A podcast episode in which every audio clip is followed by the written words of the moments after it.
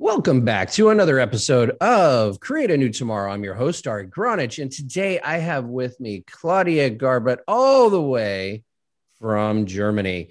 She is a molecular biologist turned mindset coach for ambitious, mission driven entrepreneurs who want to shatter invisible ceilings and create more inner peace, income, and impact without sacrificing their health, relationships, or happiness. Welcome, Claudia. Why don't you tell us a little bit more about you and how uh, how you became a molecular biologist turned mindset coach? I mean, you know, this is this this takes some explanationing.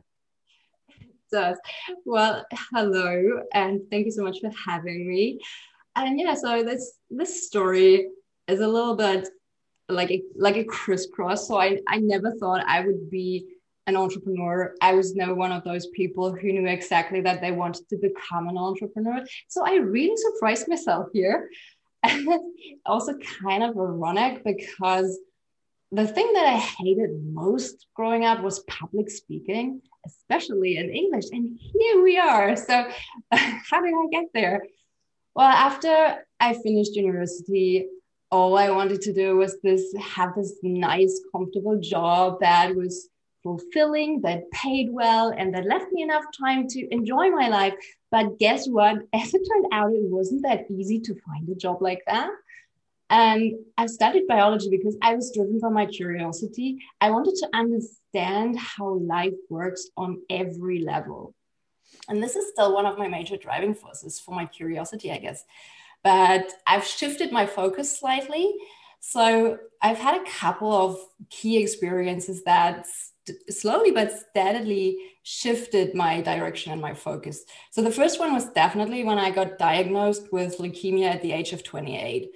And this pretty much turned my whole life upside down from one day to the next. And I still very clearly remember my first reaction to that diagnosis which, strange as it may sound, was a sense of relief. And that was weird, right? Because at that point, I mean, who gets the diagnosis of a potentially deadly uh, illness and thinks, oh, whew. so at that point in my life, I was just suffering from a major burnout. And being sick finally gave me the break that I was looking for. And to understand that, you have to know that I grew up in a family where everyone was always busy and working very, very hard. And you didn't just take a break. You know, breaks were for the lazy, for the elderly, or well, for the sick. And so I finally had the right excuse, if you want, to take a break without feeling guilty about it. At least if you want to call going through chemotherapy a break. And it sounds so weird when I say it out loud, but that's often the case when you talk about the things that hold us back from doing the sensible things, right? They make perfect sense in our heads, but when we actually talk about them, they sound ridiculous. You, know, it's funny because I would have from like age seven to 24, I would have died for a proper diagnosis. I would mm-hmm. have, I would have been so happy that I got a proper diagnosis instead of, you know, the years of not knowing what the symptoms were, not knowing why they were, not knowing how to fix them. So I totally understand, you know, the the re- sigh of relief when you actually know something is actually wrong with me. I'm not just making it up in my head. It's an actual thing and now i can do something about that actual thing versus just you know throwing darts on a dartboard trying to figure it out. So i totally get that but yeah, yeah. chemo is probably not a lot of fun. Uh, no it wasn't it wasn't fun at all. But it made me aware of the pattern that i was stuck in. And i think probably for the first time in my entire life i just really had the time to think about things and i started to really question those beliefs that i grew up with. Like was it really necessary to work 24 7 or is struggle noble? Or do i really have to fulfill everyone else's expectations? And it's just when you have something like a near death experience this changes a lot, right? Suddenly you start quest- start asking the right questions, the ones that are really important, like, do I like my life right now, or do I like the direction in which I'm going, or what would I actually, what would I regret regret not having done if I died right now? Yeah, I think the audience can could relate to that. I think that uh, that probably 99.99999% of all human beings have things that they absolutely know they should be doing and yet can't get themselves to do any of them. Yeah it's it's so easy to fall back into old habits especially when you're stressed and you don't pay close attention. So i knew that at that point in my life i i needed to leave a toxic work environment. I needed to leave a toxic relationship. And I, I wanted to do i wanted to find something that fulfilled me. So i just for myself i knew that in order to beat the cancer i had to define those goals and i had to take action. And that's what i did. So as soon as i got out of the hospital i started to uh, well slowly but surely um, break up that toxic relationship. So i left the toxic work environment and then I applied for a scholarship at the end of the world in New Zealand. So um, I went to the other side of the world. I left everything behind and I basically started a new chapter in my life. But then it was still, you can't leave yourself behind. And then when you get to that place and you think you have done so much, you get stressed again and you fall back into old habits. It's really hard to uh, to distinguish who we are from what we do you know like i i noticed that when when you anybody really introduces themselves when you say who are you? I am a chiropractor. I am a um, you know therapist. I am a construction worker. It's never i am this i am me who does this thing right? It's always i am that. So you know maybe that's part of what makes it so difficult to shift is the identity that that you place within that you know absolutely it's like shedding uh, your old skin or like something like that. It's and you don't know you're vulnerable you don't know what's coming next. It was it was really it was quite terrifying to be honest. And the conclusion i finally reached was that the best option for me would be to build my own online business because it allowed me to work flexible hours and I would be location independent. And because my husband is from New Zealand and we still he still has all his family on that side of the planet, and we moved back to Germany, so we were never quite sure where we would end up. Mm-hmm. just having this flexibility is huge. That's that's awesome. So let me ask you a few questions. I'm gonna I'm gonna take this in in weird directions probably. So and just just letting you know that that we might uh, go off on some interesting tangents but biology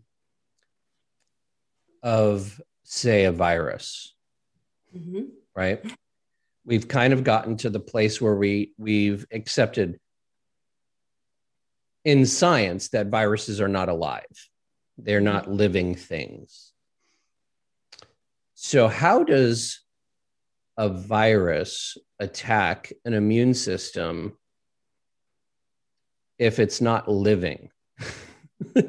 because most things that attack us are the things that are living. And have you heard the the theory that viruses are all exosomes that are just part of our body anyway and um, so I'm just kind of, I just wanted to, to, like I said, it's off on a little bit of a tangent, but I just wanted to check to see what what your thought is on that. I've never heard of that, and I've also never really thought about it. So, good question. I think the way it works is because we all have like DNA, so so the genetic code works uh, universally. So if they if the virus attacks a cell, it inserts its um, uh, its genetic material, and if it's active inside your cell, well, then it's translated into proteins, and that starts a whole cascade. So it doesn't really have to be a living organism. But if you think about your genetic code as a book, it basically inserts a chapter into this book. In such a, a mode of fear these days, because they don't understand, because nobody is actually telling them the truth of what these things are. And so, like, like mindset becomes this mindset of fear, this mindset of lack, this mindset of isolation, rather than a mindset of I know what's happening and I know the kind of the timeline that it's going to take for this to go. And you know, there's not, not a lot of logic going on with people with people's uh, experience of what's happening now, uh, including especially the news and media and all that stuff. And so I'm just kind of like, how do we match? Because we want to match the fear with reality, right? and lack of fear with reality. So this is just a way to to bring that mindset into the molecular biology a little bit in what's going on right now. Because you've had to pivot quite a bit i think since uh, this whole pandemic right? Yeah. I've never worked with viruses. I've worked with bacteria a lot. I've worked with um, human cell lines and animal cell lines and that kind of stuff. I've worked on projects that um, were so it was basic research. Or the last project I worked on was basic reach, research into neurodegenerative diseases and figuring out what's going on uh, in diseases like Alzheimer's and Parkinson's and that kind of stuff. So that was more my area of research. Uh, or um, medical interactions between medic um, different uh, medicines. So if you have an adverse drug reaction between different um, drugs, that kind of thing. So it was quite a shift. Mm-hmm. Absolutely. So you've moved into this world of, uh, as we talked about earlier, homeschooling your kids and doing this online thing. So give us kind of like what's been your year like in a nutshell? Like what what's what's this transition look like? And then what is the mindset that you had to have in order to do this whole mess without like pulling your hair out because you already had the chemo so you know you didn't want the hair out. So I just how did how did you get through all of this with a mindset that um that you have which is so positive? And i mean you know anybody who's talking to you or watching this right now can see in your eyes the amount of joy that you exude in what you're doing. So good questions i think when it all started last year i was exactly at the point where i had just figured out exactly what i wanted to do and it all felt like it i had finally found what i wanted to do and then the pandemic hit I was like, oh, okay, is it is it wise to start all this right now at this point in time? And then I thought, well, what do I have to lose? There's nothing I have to lose, so why not go? Why not go for it? And the last year has been really, really crazy because we also started a huge side project. So a friend of us and so my husband and a friend of us together we bought this huge um, well, three story house. It's an old house, and we've been remodeling uh, to turn it into three flats. Well, anyway, it's a huge project, a huge renovation project, and it all happened at the same time. So we started homeschooling, we started this building project on the side. I started building my business, and then I also started building my podcast. So it was all happening at the same time. And had you asked me before if it was possible to do all that while at the same time still go for a run every day have some time to like alone time for my sanity i would have said no way anything else that you'd like to share we, are going to wrap this up because i know you've got to go but uh, um, anything else that you'd like to, to quickly share anything that you're doing in the world that uh, you'd like to share with people well maybe the last thing uh, I like to share today is if it scares you, it might be a good thing to try. I can't remember who said that, but I found that to be very, very true. If it scares you, it might be a good thing to try because it gets you outside of your current comfort zone. And when you get outside of your current comfort zone, great things happen because if you keep keep being stuck in, inside that zone and you keep doing what you've been doing all the time you you will keep getting what you've always gotten. And that might not be what you want to get. So if you want to change that try the things that scare you mm-hmm. Awesome awesome how can people get a hold of you if they'd like to to learn more uh, they can find me or they can find my website, which is www.wiredforsuccess.solutions, or they can find me on Facebook, Instagram, or LinkedIn. Awesome. Wired for Success Solutions? Dot solutions, yeah. Dot solutions. Okay. Wired for Success dot solutions. If anybody would like to learn more about Claudia, I highly suggest that you connect with her molecular biologist turned mindset coach. I mean, how, how can it get any better than that? Thank you so much for coming on. I really appreciate all the value you've given to the audience today. So thank you so much. Thank you so much for having me. My pleasure. This has been another episode of Create a New Tomorrow. I'm your host, Ari Gronich, and I look forward to seeing all of you create a new tomorrow today and activate your vision for a better world peace and love.